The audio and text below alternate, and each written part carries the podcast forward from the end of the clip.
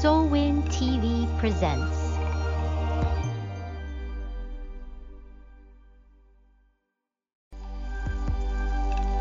Soulwind TV presents.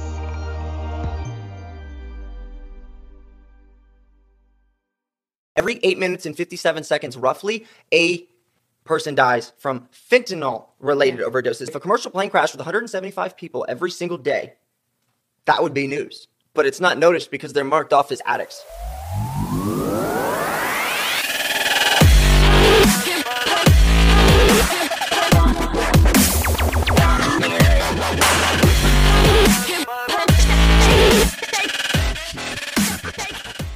Good afternoon, everybody, and welcome to Bullseye Nuclear, Empowered to Change's first episode of Empowering the Voiceless to Speak. We want to give a space to hear from our guests that have lived experiences. And today's topic that we're going to talk about is the real pandemic, and that is fentanyl. So I want to introduce my first guest, Matt Jenkins. I have known this young man for a couple of years now, and I have mad respect for him. So I want to give him the floor because he has uh, I'm real excited about what he is going to share today and not just his lived experience and what fentanyl and how fentanyl, the pandemic, the real pandemic, has affected his life, but how it's affected the Tampa Bay area and abroad. Matt, welcome and thank you so much for being here. Thank you, Shelly, and thank you for having me. It is an absolute pleasure. Um, again, my name is Matt Jenkins. Um, I am an addict in recovery.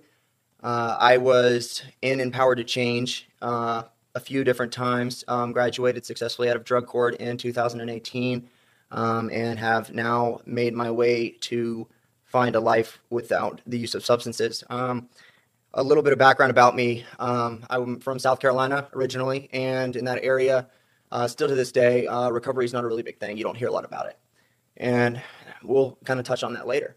Uh, but at 14 years old, I was um, an IV drug user. Um, I had found the hole to fill my void um, with substances. Um, at that time, fentanyl was not really prevalent yet. It had not hit the streets. Um, I was using illicit substances, um, but the substances that I was getting were those substances. Um, another key point I will touch on. Uh, essentially, through my lifetime, um, I have gone through many treatment centers institutions, jails. Um, I've had many times where uh, the abuse of drugs should have been fatal for me. And I am lucky enough to be here to try to give a voice to the people that didn't get that opportunity. Um, so, speaking on a few things, wow, uh, you know, fentanyl. Uh, I can't even tell you that is my biggest enemy. Um, today, it is something that is now just being noticed, but it's been very big on the street since 2012, 2013. Um, I remember when it first touched down and they were saying what it was and how it was this stronger substance and it was just so great. However, um, they left all the dark parts out. Hmm. And the dark parts come with robbing you of your life. Um, and if you are so lucky to live through using. It comes with misery. It comes with you losing who you are, losing your family, your loved ones. The bridges that you may have built are already built for you. You will burn them to the ground and you won't even know what you're doing. You will be so blindsided by this poison. Yeah. That is addiction in a sense to me. That is something that is a loss of choice when I put it into my body and I'm, I am unable to stop. I continue to use and I will inactive addiction hurt anybody or anything to get to what I need to get. And I am somebody that comes from a middle class family, uh, very good parents, uh, raised me very right. And like I said, at 14, I was an IV drug addict. Now, in my town, back in Pawleys Island, South Carolina, you wouldn't really see a lot of addicts. Um, people really didn't understand. So I moved to Florida, and a few mistakes led me to uh, meet Shelly. And from that point, I can tell you that a lot has changed. I can tell you that I've learned and I've grown, but I can also tell you that everything around me has not. Um, and when I say that, I mean the fact that I turn on let's say, just for an example, I turn on the news.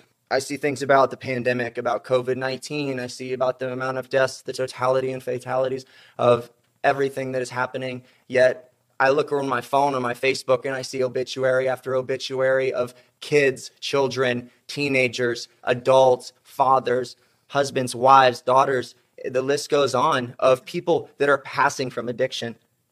Now, it, it was just a thing to me where I thought it was just the addicts. But ever since this fentanyl came abroad, it has changed and made such a huge shift in the way the drugs are being used today. Um, a few points with that, meaning, you know, kids these days are going out and they're trying to buy things such as Xanax, Adderall, maybe to get through a test, uh, you know, a benzo because they're anxious, or maybe even an opiate, a, um, a perk of Percocet or an oxycodone of some sort, and they're laced with fentanyl and they're dying. Yeah. These are these are kids. It's happening one time. Um, and they're know, not addicts. Is that what you're saying? They're not. They're not. They are. They are people from all walks of life. Right. People in college, kids in high school, even in middle school there are parents, lawyers, doctors, you know, and people don't want to believe that addiction or even substance use can touch their family, but I'm here to tell you that it can and it will if you're not careful. And that's what essentially I feel is so important about doing this is there's so many groups right now spreading awareness, yet I see so many families losing their kids and saying, How did this happen? I didn't even know fentanyl existed. Right. And that's what gets gets on my nerves. That's what gets under my skin. Is why why do I even have to explain? Well, and you know, a question I have is how early do you think is um, appropriate to give awareness? What what is your vision there? Because is it um, are we are we saying that elementary school kids? I mean, I heard in the news that there were candy laced with fentanyl to give it you know some type of kick. I heard that in a in a news report in texas that there were um, that there was marijuana laced with fentanyl. So what what is happening here? And the the level of and the frequency matt of people dying. I mean you and i we've we've lost a handful of people just in the last few months. Yes ma'am. Yes ma'am. You know it's uh it's it's been uh, three people in the last week um, have passed uh, mm-hmm. directly related to fentanyl. They were all under the age of 29. Mm. Um, you know, I am a father of a beautiful six year old girl, and I can tell you that I'm not anyone to give, you know, parental advice, um, but I can say that I don't think it's ever too early to let these kids know the full side of addiction. It's not just do not use drugs because that's just merely a, a fraction of the problem. Right. It's not when they use drugs, it's after they use the drug. They pick up the substance. These kids don't know that they go out and they pick up a party, and next thing it's a habit. They turn into these weekend warriors. And if you don't know what that means, it means someone that uses strongly on the weekends but is functional during functional the during the week. You know, and then that turns into a full time addiction because that's what happened to me. I was just a kid trying to fit in, just wanted to experience something. And next thing I know, I was a full blown addict at 15, struggling how to make it through ninth grade because I was going through withdrawal. And your your parents didn't have any ideas. They know. So did it start with? I can tell you, I know a young man who started taking Adderall so that he could. He thought that he would be a better baseball player. I mean, and and parents have no clue. Yeah, it's right? you know, and eh, as somebody that came from, I guess you could say, yeah, I, I, uh, I'm guilty of manipulating my parents, um, mm-hmm. for sure. Um, you know, I, I would say that I, I, I hid the signs. Yeah. Uh, but that's the thing is that even when addicts recover, we do tend to hide the true signs of what it looks like when somebody's using, you know. And I, I did my best to hide it, and I, I believe there were times that my family, you know, had suspicions.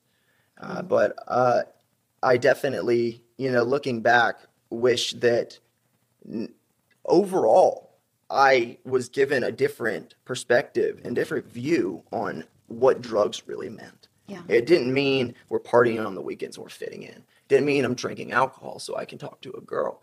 You know, it it comes with this long line of this misery, this theft, this stealing, and everything else, and then it eventually leads to what we're talking about, and that's the fentanyl. So, a question I have for our parents that might be listening parents of elementary school kids, parents of middle school, um, single mothers of high school students. What would you tell them? What would you say? What signs should they look for if they're stressed out, studying for a test, they're up all night? You know, what what would you say to look at some of the warning signs? So I would really, you know, th- there's a lot of physical signs. Um, You know, you can have the broken out face. Um, if they're IV drug users, they're typically wearing long sleeves. The weight loss, um, you know, the paleness of the skin, the bagginess under the eyes, the fatigue. Um, those are all signs. But really, I think if I could, I would say that parents should really focus on the emotional Okay. side of where their kids are, where their self esteem is, where their self worth is. Are they good. fitting in with their friends? Are they happy? Are they happy with what they're doing? Do they feel that they're under pressure? Because these are all things behind the scenes that the kid, like me, goes back into the room and says, How can I fix this? Or how can I stop from feeling this way? Or how can I be this to show my parents I really can be something? You know, and these, there's so many reasons. I mean, the list just can go on and on of why a kid could pick up that first substance. But what we, what I want to do is to try to get the message out there to parents to let these kids know at an early age because the drugs are getting offered earlier and earlier. I mm-hmm. mean, the kids that are getting them get them and then they sell them to younger kids and the younger kids sell them to younger kids. And they're killing at one time Yes, use. yes, and they That's are. the- that's and the that that's that's reality. that's the thing is that now it's not they're not getting these prescription medications. They're Right. getting cartel pressed fentanyl laced exact replica of prescription medication that sh- even a pharmacist could hardly tell the difference. Right. and it- kids are taking it and it's killing them. And it's just at a point where you know when you when you're losing uh literally i mean 15 people a month. And it's the you know just for a fun fact the leading cause of death for men and women under the age of 45 and under that's insane to me. That is. You know the where where is where's the coverage on this Right. um, you know, wh- where's the stories? Because I see so many stories, and I see, I do, I see the open borders. You know, that that's something that's starting to pop up on the news. But what I don't see is these kids that are dying and their families that are having to grieve. And I, I you know, there's tons and tons of great nonprofits and like awareness and advocates or organizations out there that, you know, are out there to try and put a halt on addiction and everything else. But I feel like when I go to, you know, when I go to uh, parents that I guess their kids did good through school and now they're out of college and they're having issues with substances now. And now it's even way more dangerous than it was when I used to use substances. Right. Um, they're coming to me and they're trying to figure out what to do because they're scared of their child passing through fentanyl. And it's, it's, It, it's devastating. yes. And I want to press in. I don't want to gloss over something that you said. I want to really press into the uncomfortable. Um, when you mention cartel, all right, I want to I want to talk more about that. I want to talk about um, how COVID uh, actually magnified the drug issue. Uh, I can only share um, what I saw in my lived experiences here in Tampa Bay when COVID happened. I know our organization that provides safe housing and programs for uh, trauma survivors, and you can put trauma on, you know, whatever that looks like. But I know that in March of 2020, when everything shut down in, inside of four days, we, um, our organization, we were um, we were at max capacity. And we had still people that were waiting for a bed. We had a dozen people waiting for a bed, but everything shut down. And so you fast forward six months, okay, and you know maintaining um, people in the healing process and encouraging them. Listen, life happens, left field happens, pandemics happen. How do we deal with that? But then dealing with the societal uh, fallout, if you will, on COVID when all of a sudden um, people were dying on the streets. Whereas, and I don't know um, your particular story, and if if you know being arrested actually saved your life, I know that other people said that being arrested saved their life, right? And then they got a chance to detox, and they got ordered into a program comparable to ours or to us. You're saving my life. And then and and uh, we're honored that that's the whole purpose empowering the broken to heal however when covid happened and there was shutdowns in the jail and there was you know i noticed and you can even see the stats that the arrests were different okay people that normally got pulled over or normally got arrested and there's listen there was no book on COVID pandemic 101. So there's no, I'm not pointing a finger or blaming anyone here, but I'm saying the reality was fewer arrests and people were legit dying on the street. I want to talk about that, about COVID and then the fallout. And then you talked about borders. And where is this massive so, fentanyl coming from? And yeah, and I, so with with COVID, COVID is a big topic also because like I did a little research, right? Just just quick Google search is very simple. Okay. You can look like uh, for example, uh, COVID in 2020 to December 2021, there was 150 billion dollars for the CARES Act, um, 8.3 billion dollars for government agencies to respond to COVID-19. Uh, there was another 931 billion dollars given in stimulus, um, and that's since 2020. And then you look at our border, and you look at fentanyl abuse and all that.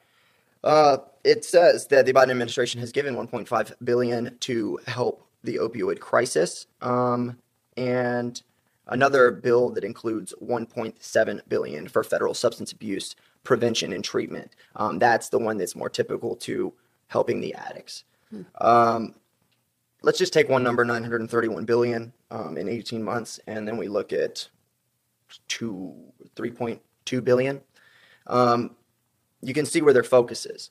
Um, and then with the open borders, it's it's very clear to see. I mean, I I'm I try to keep the addiction out of politics, but it's become so close to each other that it's insane. Yeah. Um, it's you, you, see the open border. The fentanyl is being rushed through these borders. It is clear as day. Um, they I mean, every single day they say how we caught this much fentanyl at the border. We caught this much fentanyl at the border. We have this much gotaways. But where is it coming from and everything else? They're finding it in candy, like kids. They're finding it in pressed in every pill. Um, and now with the COVID shutdown, like you were talking about, and the fentanyl being pushed in to mm-hmm. our country, it has left addicts, a lot of addicts in a very bad place, and a lot of people in particular mm-hmm. in a bad place because it's not just addicts anymore. Um, it, uh, like you said, the the people that were homeless, they remain homeless. Um, a lot of stuff they they they did not get, you know, the fun or things weren't open and are operational to let them come in. Mm-hmm. Um, you had them people depressed, isolated, locked indoors, and unable to get to meetings, unable to get to these routines that help them um, cope with, or even a shut in a sudden shift in everyday life where somebody's now having to live behind closed doors um, and fear for their safety is a very easy way to pick up a bad habit. And when your only solution is to reach out and the substances you're getting, it doesn't even matter what you're getting. It's all laced with fentanyl. Marijuana now on the streets has fentanyl in it. Yeah. You're it's we have weapons of mass destruction in our neighborhoods, poisoning our entire youth and killing them, and nobody is hardly like getting a Nobody's screaming about yeah, it. Yeah, no one's screaming. There's people talking, but I don't know why people aren't yelling. I don't know mm-hmm. why I don't hear people screaming, wilding out profanity everywhere, honestly, because look at it. It's killing our youth. It's taking families away. It's ripping families apart. And the funding is going to something that really is you don't see the results. You no. see all those billions of dollars. Yeah. Then why is everybody still dying? Yeah, yeah. What is happening? And, and, and it's it's like you put so much money into funding medication um, and the COVID vaccines, and yeah. you know they're so adamant about let's get the booster, let's get this, let's get that, let's get Narcan in every car. Let's start getting Narcan administration in. You know, mm-hmm. teaching people how to save each other's lives. Because if we don't come together as a community, um, and community speaking as our entire country come together in your community of all walks of life, then this is just going to increase because it's it stops where we start, mm-hmm. in my belief and it's it gets me shaking sometimes because the aggravation inside me because I know what families are going through right now. Every 8 minutes and 57 seconds roughly a person dies from fentanyl related overdoses. This does not include prescription pills, methamphetamines, benzodiazepines. Um, this does not include alcoholism. There's roughly 175 people die that every day. Now, if a plane crashed Okay, if a commercial plane crashed with 175 people every single day, that would be news. Yes. They would stop airports. There would be investigations. There would be lawsuits. There would be things going out the wazoo. People couldn't even they couldn't get away from it. It'd be worse than COVID. Right. But it's not noticed because they're marked off as addicts. But Right. guess what, everybody? Let me be the first one to tell you these people aren't addicts. The last few people that I've lost in the last week were not addicts. they were normal people living a good life, college graduates, just starting their life. Tell me about that. What, you know, if you can. Um, I, so out of the family's respects, you know, um, I will obviously keep the name, but you know, he he was 28 years old, um, graduated out of College of Charleston, um, a star football player. Uh, you know, he broke almost every record in weightlifting in our school. He was an overall athlete. He was an amazing person. He was one of those people that brings joy and life to the room. I honestly, you know, I sat there and I thought he probably could honestly sit in front of a camera and God and himself and say, I've never wronged anyone because he was that kind of person. Wow. And, you know, he was my best friend up until 14 when I steered away to substance use. And, um, you know, he got in a fight with his girlfriend, an argument over relationship stuff, very minuscule stuff. And he wanted to take just a little bit of weight off his shoulders. But the weight that he took off his shoulders turned out to take his life, and it was fentanyl, and it was a, from my understanding, a fake oxy. Um, is what is the best report we've gotten so far. I'm so sorry. Um, and you know, I'm I'm very sorry too because, you know, I I've been through a lot of loss. Um, unfortunately, uh, you know, I, I can say that fentanyl has taken every single person I grew up with, every last one. wow. Um, all of middle school, high school, college friends, took them all. But it's it's just gotten to a point where it's so grave that parents and adolescents alike start to open their eyes and say, okay, I'm not using drugs. People are trying to poison me. right. It's it's it's That's that's the horrifying that's the whole thing. reality right there. It's you're you're paying lacing it with candy, lacing it with um, THC gummies. You know, um, and it's horrifying. And what and what really scares me about that is in in a, in a cartel's mind, I don't see where the the money um, really goes up with mixing fentanyl in with prescription pills, maybe to sell more of them to pass it off because people aren't necessarily big with the fentanyl. Right. But you know, then it also you look, why is it looking like candy? Why is it looking like these things? Well, maybe because right. It's, it's it well, and like the an question. I have is it almost seems like and you know i understand that the things that we're talking here they're uncomfortable they're controversial um, there's but it almost looks like population control yes, to me because drug dealers who's supplying who's supplying them and what is the mandate and listen i am just we want to give a voice we want to change the face of what a convicted felon looks like we want to change the face of what an addict looks like because the cultural response is oh that's just an addict no, that's a son. That's a best friend. That's a father. That's somebody who had some form of trauma. Correct me if I'm wrong, because I've been wrong many times, but some form of trauma that they wanted to roll the dice on using a substance to self medicate that pain. Okay, so what that says to me as a citizen of this country, what that says to all of us in this community is that we have to come up with something better. We have to care enough. We have to love enough. We have to dig in, roll up our sleeves and say, okay, what's going on? What is the pain here? How can we help you? How can trauma therapy is something is real?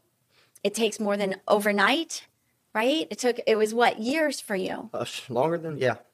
But we have to change this um, stereotype Yes. about what an what is an addict and there's nobody you know it's almost like oh that's just an addict we we throw those people away what no we don't And I could not agree with you more because that is a huge stereotype that is so widely like just taken the wrong way. Like even alcoholics, if mm-hmm. someone dies from alcoholism, you see more you see more sympathy and Yeah. compassion mm-hmm. than if it was an addict. i know But you're right. These addicts are sons. These addicts are fathers. They're sisters. They are mothers. They're me. Yeah. They are the people that, you know, I, I really, I think that it might be almost rare at this time in this day to meet somebody who can honestly say they have not at all been affected by addiction. Like no one, no one in their family has ever. I, I feel like that's got to be a very small number. It has to be. Um, but it's just time where something has to absolutely change. Communities have to come together. Yes. Um, you know, there, there's got to schools have to start coming together. You know, they, they have to educate people on things. I- learned everything from drugs from the streets. I really hope schools start to learn to teach kids about drugs in school more than just say don't do drugs because that is honestly just a green light to go do it.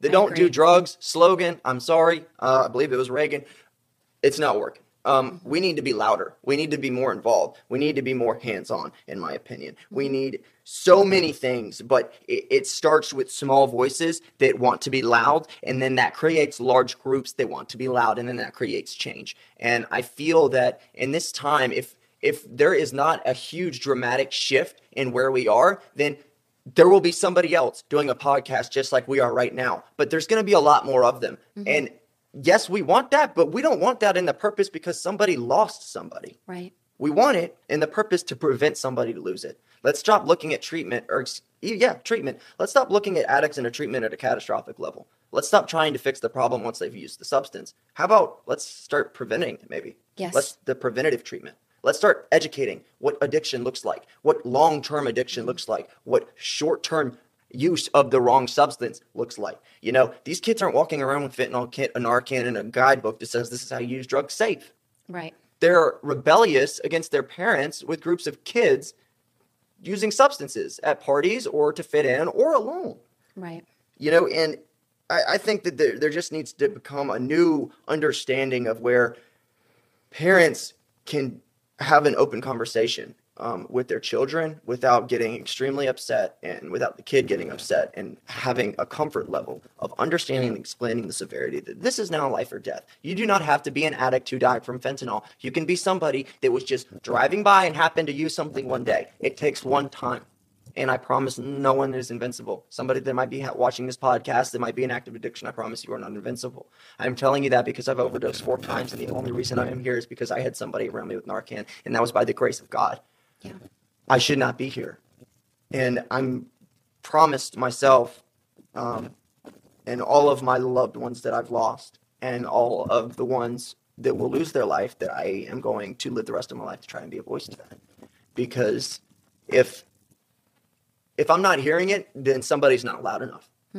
And that's just my overall opinion, you know. And, and, and here in Tampa, I mean, it's crazy. Yeah. It's absolutely crazy. It's crazy in my small town in Pawleys Island, South Carolina. Okay, now you bring this to the the pill pushing capital of the country, right here in Tampa Bay, Florida. Somebody's dying. Uh, I mean, obviously, like say every nine minutes, but literally, I mean, people we know, people I lived with, people I housed with, people we worked with, um, loved ones, normal people, addicts, all walks of life. You know, um, these things don't discriminate, and I, I, I truly believe that if communities start to just come together to understand that that void is fillable without substance use, mm-hmm. then we can knock two birds out with one stone. We can go. stop the production of fentanyl simply by stop purchasing it by helping these kids avoid ever having to go through that traumatic experience or mm-hmm. the traumatic experience that might cause them to go through the addiction. And you know, you bring up an excellent point because while um, Narcan saved your life, and you know, I there's, I I'm so thankful that that was there. You wouldn't be here right now speaking, and um, grateful for that. Um, but what you, to your point of getting to the heart of the matter and preventative before and educating these precious young people that that fentanyl and drug use is out to steal, kill, and destroy, and it's masked with a fun time. It's masked with a high. It's masked with a quick, um, you know, what you do with friends at a party. But then it cannot be controlled. And getting that word out, and you also touched on parents to create a safe space for their kids. I mean, what I have heard over and over for the last eight years that I've been doing this directly. But when I was even in communications and in law enforcement, it boils down to um, the young person wants to make their parents proud. They want to perform. They want to not let them down. And whatever standard they they didn't meet it. So how are they going to deal with that quote disappointment or or thought that their parents are disappointed? And parents, that's what I I'm a mom, and really the pressure that parents that we don't even realize that maybe we put on them, teachers, society, of of performance driven okay? And then not knowing what to do. Failing is part of life. And, the, and we need to understand that you have to have a safe place to land and it's okay. It's okay to fail that test. It's okay to not be up all night and take something, right? And um, do your best and not get the best in the scheme of life. That is not, that is not, it means jack right? But then if we do not create a safe space to have these conversations with our young people, to say, listen, you're free to fail. You're free to mess up and I love you no matter what. You have a daughter, right? And to to come and let's have this conversation and there's no repercussions of it. And I can tell you I've I've learned a lot as a parent and I I've done a lot of things wrong as a parent. And to speak in to even single moms, single dads that are working all the time and they don't even have that emotional fortitude at the end of the day, mm-hmm. right? That's where the breakdown happens, but that's where communities have to come together. And not just churches, yes, churches, but communities as a whole, nonprofits, people going, okay, instead of pointing a finger and judging why that person is not a, a good parent or why that person is an addict or whatnot that we need to have a whole dose of understanding and love and non judgment um, because that is what is going to help heal the hearts of people. And, and I believe that. I, I, I could not agree more. Um, you know, that uh, very well said. um, the, the freedom to fail. Yeah. That was big. Yeah. Um, that's something that, you know, it, it really is. I don't think I don't think any parent ever notices the toll that it takes on the child. Um, and I don't think the child will ever necessarily try to be fully transparent of how that makes them feel. Right. Well, they don't. Um, they might not have the mental capacity. Right. right. And they, they, they, might not even know how to approach a situation, or mm-hmm. they might not even know what they're feeling. You know, for right. a long time, I had a feeling inside me. I could not put a finger on it. Right. I did not know what it was. There's been a lot of good conversation here, and I believe that um, shining the light on lived experiences, that is what is true.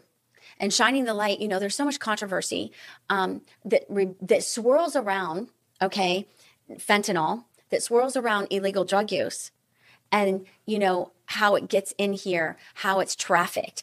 Um, you know, it's almost like this supply and demand where I'm so thankful. I'm going to touch on Narcan again. I'm thankful for Narcan, but at the same time, I don't want I'm just going to be transparent with you, Matt, as a parent. I'm not going to, I don't, I'm like, okay, I don't want to have Narcan just in case of the offset chance that you decide to do that. So just pressing into this uncomfortability, yet I'm thankful it was around because you're alive because of it.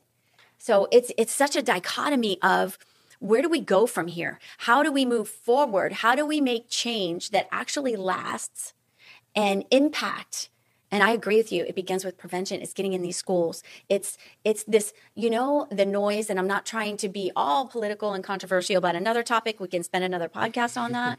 But there's such argument about books and what we're putting in them when we're completely i i you know and i'm not disagreeing about you know the, those arguments there. Children are so impressionable okay? And to to talk about what they're going to face they're going to face. I was in the era of just say no. I just want to tell you. And I'm interested. I don't know the stats off off of my head. I can tell you I remember Nancy Reagan and the promotion of Just Say No. Mm. And I'm going to tell you when it was handed to me when I was at a concert at 15 years old and it was handed to me, all I could think of is no thank you. And that one little choice doesn't make me better. It was in my brain. It was taught to me when I was in elementary school. Just say no. Now, my parents expounded on that And my I remember my mom saying, you know, the thing about that is is if you just take one, you're hooked. That scared the living daylights out of me. They're like, Shelly, you just take one. You just want to see what it's what it's like. You're gonna be hooked. And that scared the crap out of me. It, it's so true. It's it's that, that that old cliche saying, "Narcotics Anonymous: one is too many, and a thousand is never enough," Mm-hmm. and it can never be so true. And you know, um, I was trying to touch on the, the point of the you said the freedom to failure. It, it that was that's huge because um, you know kids these days they will never really truly. I feel I, I would never tell my parents, "Listen, I'm feeling inferior. I'm feeling like I'm not being." What I should be. I'm not living up to what you ex- your expectations. I let you down, and you know at the same time, I, I'm sure they never realized, or in even a hypothetical situation, the pressure they may be putting on me. Right. Um, when we're using me as this example. Okay. Um, so when you now have this pressure that's built inside of you, I mean, it, you just go straight to this void, this filling this void, and the it's it's almost engraved in kids like heads, even people that aren't addicts. Um, when they go through something traumatic, Yep. and correct me if I'm wrong, but I know a lot of people that will say their first thing is, "I need to escape from this." right? Second thing is, "What will get me to escape from that?" And the third thing is acting upon that. Now, I don't know statistics, but I'd say a good handful out of that time, they're going to say that that number two, that what will get that void, what will fill that void, is going to be some kind of substance, whether it's mm-hmm. alcohol, whether it's an illicit substance. Yep. And it, you know, it, it used to be different, but now it's it's one and done. You know, it's Right. you, don't get that second chance. This fentanyl is just it's coming in and it, it's taking lives. The fentanyl, the carfentanil, that's just mm-hmm. a whole other conversation. That's just Right. toxic in itself too. But I mean, it's where there has to be this safe place and this understanding, and I think that it almost starts in each household mm-hmm. to ha- have a as a family come together and then get a safe place to know that if you're feeling bad, it's okay. If you're if you're if you if if you failed, like you said earlier, it's it's okay. It's Yeah. okay to feel emotions and to feel sad or feel like you let somebody down or to fail and learn, you know, or to grow as we grow through what we go through. You know, the the whole thing. I mean, it's if there is that safe place established, I truly believe that kids will come out more and say and talk to their parents about how they really feel. Mm-hmm. And in that sense, can avoid the whole point of where they pick up the substance behind their parents' back. Right. And then always leads, it's just, it's leading to death. Ladies and gentlemen, now today, drugs is leading to death. One, one and done. I, I will tell you from being from the streets, from treatment centers, from jails, from living a very good life and a clean life, I can tell you that they're everywhere and it does not discriminate. It is touching everybody and it is killing everybody that touches it. So, you know, it's it's just getting to the point where if if everyone is not loud, then we will continue to lose people until everyone is loud. Right. But It's why do we have to continue to lose people? We, Right. sh- we should we should start it now. Now. Yes. Two And hours ago. I would love to have you back, and uh, there's a few other topics that I want to talk about. I want to talk about parents that are already that are addicted to fentanyl, parents that are, um, you know, you look at the systemic uh, decline, and that is certainly for another show. But I appreciate, I appreciate you, Matt, and I appreciate the courage that it takes to put yourself out there and to talk about a topic because if it saves one life, if one parent, if one child, if one young person, if it, it's not too late, if anybody is drawing breath and you're still addicted or hooked to fentanyl, you certainly can give us a call and we will put um, our information at the end of the show. But get to a detox center. Don't give up. And I know your story. You said it took it took a few times around the mountain, does. and by the grace of God, you're still breathing and you're alive. And you've I see that you have come through, and you're coming through, and you want to take as many people through the other side, alive, sober, well, educated. And I commend you for that. I, I, I truly appreciate that, Shelly, and I appreciate the opportunity of just being able to share a little bit about where I'm at and my story, and uh, you know, being able to be a voice for a few of the people that didn't make it. And like you said, for those that are actually still suffering from addiction, look, yeah, don't don't use, don't pick up no matter what. I, I know that's that thought in the back of your head, but I'm here to tell you, you can get through it. It's just take it minute by minute. It doesn't even have to be day by day, hour by Yeah. hour. Just take it second by second. Yeah. You can get through that. Get help, reach out, detox centers, whatever you can do because there is a life on the other side. And you know, the grass it gets green where you water it. Yeah. Remember that. Oh, I like that. And your life does matter. So thank you um, for listening in. Thank you. It takes all of us to change our community one life at a time. And so, Michelle Snyder, Empowered to Change with Bullseye Nuclear. We will catch you next time. Thank you.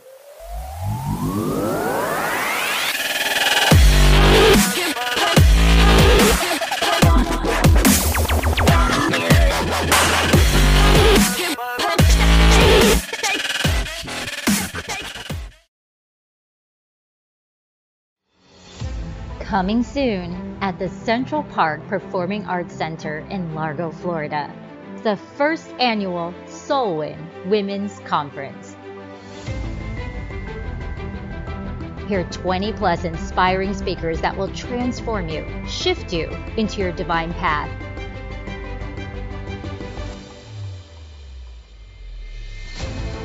Mark your calendars, ladies. June 21st to the 23rd. Three full days of fellowship, worship, encouragement, and supporting local female business owners. When your soul prospers, so will your health, your finances, and your relationships. I need a lot of time trying to figure it out. You're stronger than you think. God wants us to walk in freedom.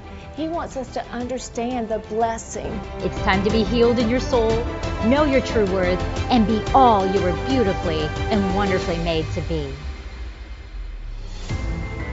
Purchase your tickets now for this life changing event at www.soulwinconference.com. Are you feeling broken or lost? Are you struggling to find a community of like minded women? Come join us on Soulwin, Shining Our Light Women's Inspiration Network. Soulwin women have come out victoriously from their dark places and now use their God given gifts to shine their light to the whole world. Get your free 30 day trial today.